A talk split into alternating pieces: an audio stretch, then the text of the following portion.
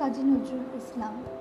নামটি বললেই প্রথমে মনে আসে বিদ্রোহী কবি, যার কলম কোনো অন্যায়কে প্রশ্রয় না দিয়ে উঁচু গলায় প্রতিবাদ করতে শেখায়।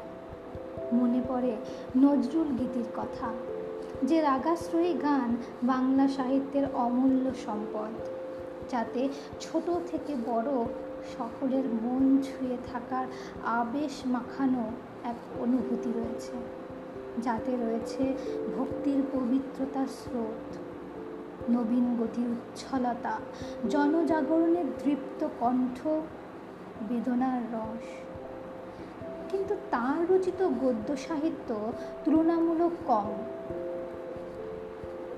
এই এপিসোডগুলোতে তার রচিত তিনখানি গল্পগ্রন্থের সেই গল্পগুলিই শুনব আমরা।